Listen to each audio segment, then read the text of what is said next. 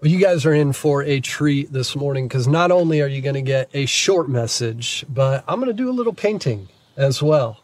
Uh, and of course, I'm not a painter. And so I'm just going to tell you right out the gate that this is not going to be a good painting. It's going to be a landscape though, if you're curious. And, and honestly, this painting is going to kind of represent 2020, which again, not a good painter, will not be good. 2020, not a great year.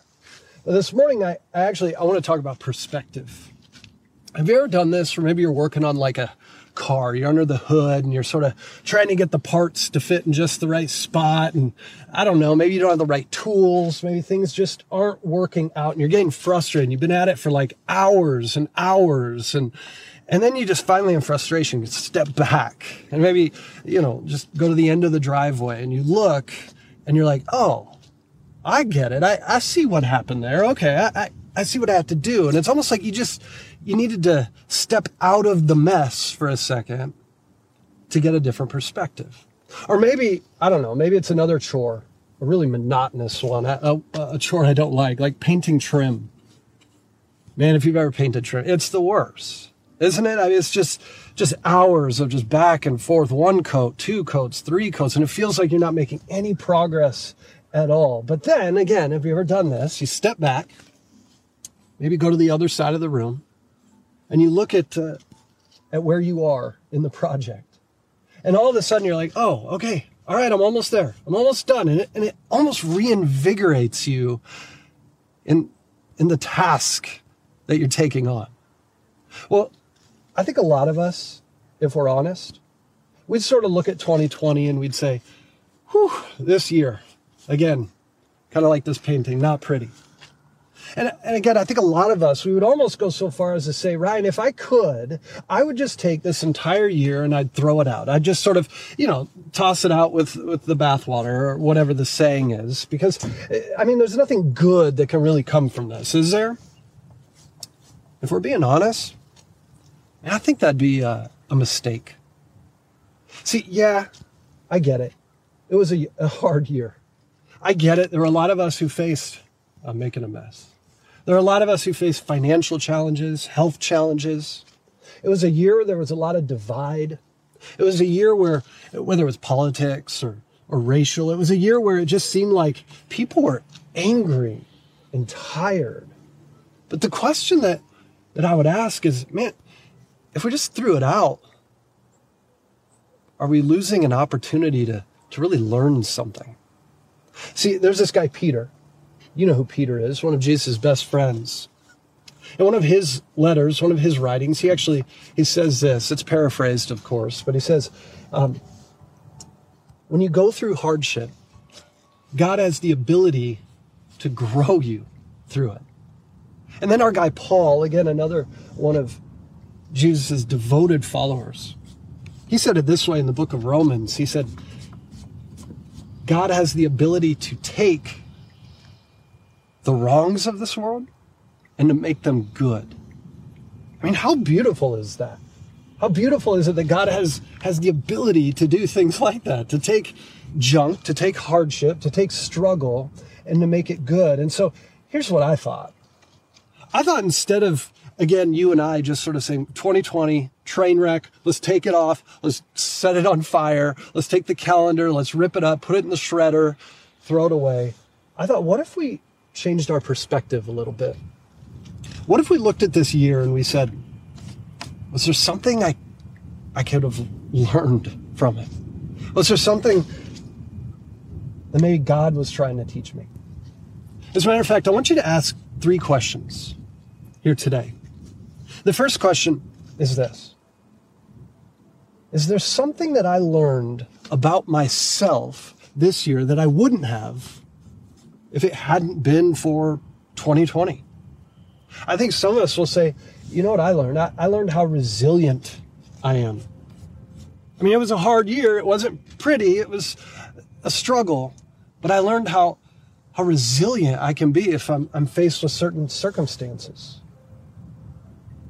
maybe, I mean, my situation, I'll just be honest. For me, I learned some things about myself that I was like, man, I think I need to grow in a few areas. For me, I, I learned like, man, I got some stuff I still gotta, I gotta lay down or I gotta, I gotta own up to. And, and here's the cool thing is I, I never would have realized that stuff if it hadn't been for this year. And just as a side note, if you're not willing to acknowledge a struggle, you're not willing to fix it. You can't fix it. It's a starting point.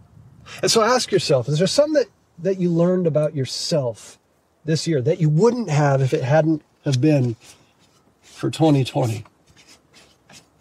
Here's another question I want to throw at you. What'd you learn about God this year that you wouldn't have if it hadn't been for 2020? Man, there were so many opportunities for us to press into God this year. I think there's some of us that sort of maybe ran from Him. I think some of us, uh, it was just one of these years where maybe we were a little bit confused. I, I don't know, but I, I would venture to think that if you if you really again took a step back, change your perspective, and ask this question, man, God, what'd you teach me this year? What I learn about you, I think you'd be amazed. And I think there might even be things that you wouldn't have have learned about God or you wouldn't have had opportunities to grow in your relationship with him if it hadn't been for the hardship that you faced this year, for the struggles, for the things you had to overcome. Lastly, I want to ask you this question. And this last one's intentional. I'm making a mess. This last one's intentional because I think one of the other things that we recognize in 2020 is that man, it just seemed like people were kind of angry. It seemed like it was, it, again, it was easy to say, Whew, this world's messed up. This world's really messed up. So I want to ask you this.